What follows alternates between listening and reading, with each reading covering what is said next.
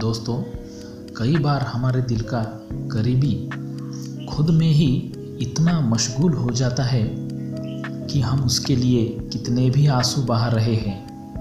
इस बात से वह बेखबर ही होता है। नमस्ते दोस्तों, मैं हूँ आपका दोस्त संतोष। और शायर सुकून डॉट कॉम के इस नायाब और सुकून देने वाली शायरियों के खूबसूरत मंच पर आप सभी का तहे दिल से स्वागत करता हूँ। दोस्तों, आज तक आपने उनके प्यार में न जाने कितने ही अश्क बहाए हैं, न जाने कितनी बार अपने दिल को आपने खुद ही बहलाया है, लेकिन फिर भी उन्होंने आपके एक भी अश्क की कोई कीमत नहीं जानी है। आपका प्यार ही इतना सच्चा था कि उन्हें लगी हुई ज़रा सी भी चोट पर आपकी आँखों से तुरंत अश्क निकल आते थे।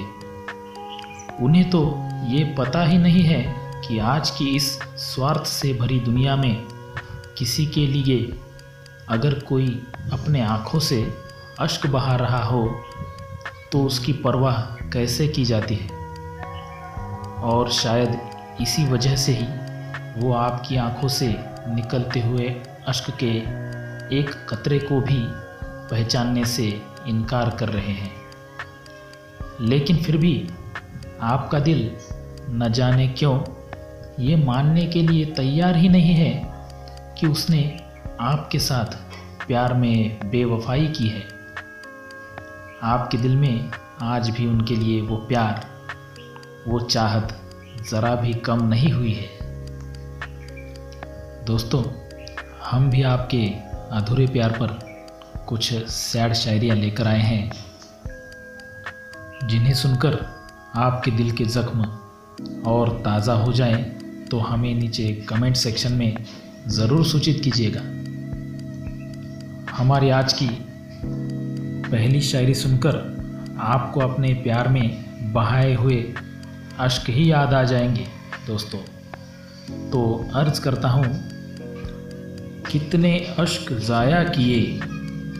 तेरे एक प्यार भरे लफ्ज़ के लिए कितने अश्क ज़ाया किए? तेरे एक प्यार भरे लफ्ज़ के लिए तुम आदत समझकर एक नज़र में अनदेखा कर गए। तुम आदत समझकर एक नज़र में अनदेखा कर गए। प्यार में हर किसी की दुआ हमेशा पूरी हो। ये तो मुमकिन नहीं हो सकता। आपका क्या ख्याल है दोस्तों? अब बढ़ते हैं हमारी आज की दूसरी शायरी की ओर। हमारी दूसरी शायरी की मदद से आप अपनी ज़िंदगी के सफ़र में किसी का साथ पाने की चाहत ज़रूर करोगे। अशकों का दरिया दिख रहा नज़र के सामने अशकों का दरिया दिख रहा नज़र के सामने पार करने के लिए। बस दुआ इतनी है, आ जाए कोई हमारा हाथ थामने के लिए। बस दुआ इतनी है, आ जाए कोई हमारा हाथ थामने के लिए। दोस्तों, हम भी आपके मोहब्बत के दर्द को समझते हुए कुछ ऐसी ही दुआ करते हैं। अब हमारी तीसरी और अंतिम शायरी को ज़रा ध्यान से सुनिएगा दोस्तों। और अगर ये आपके दिल तक पहुँच जाए तो हमें कमेंट करते हुए ज़रूर बताइएगा। आदत है उन्हें बेशकीमती अश्क को यूँ बहने देने की। आदत है उन्हें बेशकीमती अश्क को यूँ बहने देने की। क्यों ज़रा भी सहूलियत नहीं होती?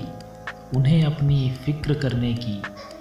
क्यों ज़रा भी सहूलियत नहीं होती उन्हें अपनी फ़िक्र करने की।